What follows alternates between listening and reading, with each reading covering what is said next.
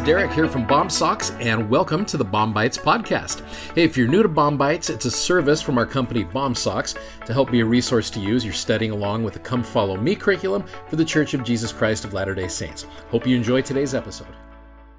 Okay, friends, we're getting you into the crazy chapter of Revelation 12, which talks all about, like I said yesterday, the war in heaven and how it plays out for you and I today. Now, as you get into this, one of the things you need to do to really understand this well is to click on the word and in verse number one in your scriptures, and it's going to take you over to the Joseph Smith translation, which is a more correct version and a way to be able to read this. So we're going to focus on the Joseph Smith translation of Revelation 12 today. Now, remembering again that the context here is John sees the imminent apostasy of the church. He sees the war in heaven in the beginning when Satan was cast out, and he sees the continuation of that war on the earth. Well, as you get into verse number one of the Joseph Smith translation of Revelation 12, it says, There appeared a great sign in heaven, in the likeness of the things on the earth, a woman clothed with the sun and the moon under her feet, and upon her head a crown of 12 stars. Now, here's a picture right here that I think is very interesting that someone has drawn about this, as you have this woman right here. Now, who is the woman? All you got to do is go down to verse number seven, it says, The woman which was the church of God. So the woman represents the church right here. Why was she clothed in the sun? This woman will obtain a celestial glory. Her destiny is celestial kingdom, which I think is so cool. Why is the moon under her feet? Well, the moon generally represents the terrestrial kingdom, which is similar to the world that we live in. So this is a woman who has overcome the world. Now, why are there 12 stars upon her head? Now, if you remember, we talked last week about scriptural numerology, how numbers can certainly mean things in scripture, and the number 12 is representative of priesthood or government. So here is this woman with 12 stars upon her head, representing priesthood, covenants and ordinances. This is a covenant keeping woman. She is going to overcome the world and she's going to be able to inherit a celestial kingdom. That is the church, which I think is so cool. Verse number two and three. And the woman, being with child, hey, she's pregnant, congratulations, cried, travailing in birth and pain to be delivered. And she brought forth a man child who was to rule all nations with a rod of iron, and her child was caught up unto God and his throne. Who is the child and how will he rule? This is, like it says in verse number seven, the child is brought forth the kingdom of our God and his Christ. And what's he going to rule with? The rod of iron. The iron rod is the word of God. You have got the Book of Mormon, which is such a powerful thing for members of the church to be able to make and keep those covenants. Now, verse number four, we are introduced to a great red dragon having seven heads and ten horns, seven crowns upon his heads, and his tail drew the third part of the stars of heaven and did cast them to the earth. And the dragon stood before the woman which was delivered, ready to devour her child after it was born. You're like, oh, so much symbolism here, right? Who is the great red dragon? Joseph Smith said this. He said, Dragon is actually a misrepresentation and should be translated as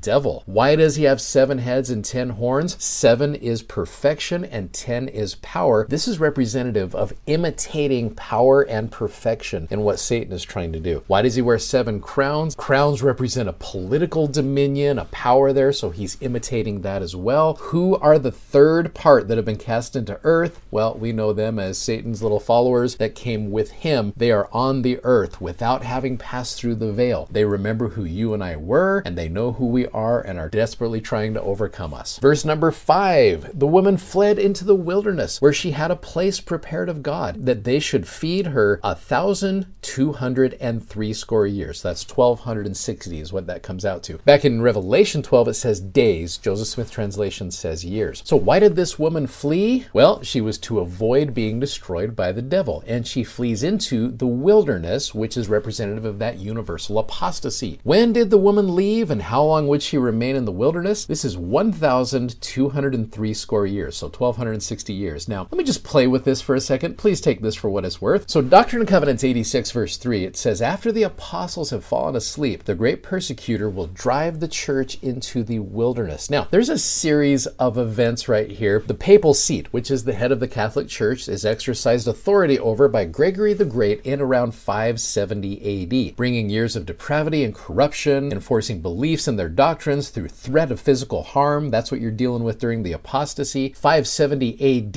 is the birth of Muhammad, who's one of the greatest great non Christian founders. The great Christian empire known as Rome falls. Now, they fall around 470, but they also hang around for about another 100 years to about that 570 period, following all kinds of attacks that take place. Dr. William Smith, in his LLD Bible Dictionary of England, published prior to 1884, declares that the last date of the priesthood on the earth was about 570 AD. Now, again, this is representative of 1,260 years. What's interesting, and again, take this for what it's worth gospel math right here. You take the year 570 AD, you add 1260 to it, and you end up with the year 1830. Coincidence? Probably not. This is the time period where the great apostasy ends and the woman comes from the wilderness out of obscurity and the gospel is restored. Now, the crazy thing about this is you go to Revelation 12, the Joseph Smith translation, verse 17. Therefore, the dragon was wroth with the woman and went to make war with the remnant of her seed, which keep the commandments of God and have the testimony of Jesus Christ. President Ezra Taft Benson said this. He says, We live in the day that John foresaw. Satan is waging war against the members of the church who have testimonies and are trying to keep the commandments. You're seeing that happen over and over again today. You're seeing Satan working hard on people who are trying to do what is right, trying to keep those covenants, and he's trying to drag them away with his large tail that he has. But you also got to keep in mind that God will win, and that is the overarching theme right here. To continue that idea, tomorrow I want to show you how to overcome the dragon and what we are taught about this in the book of Revelation.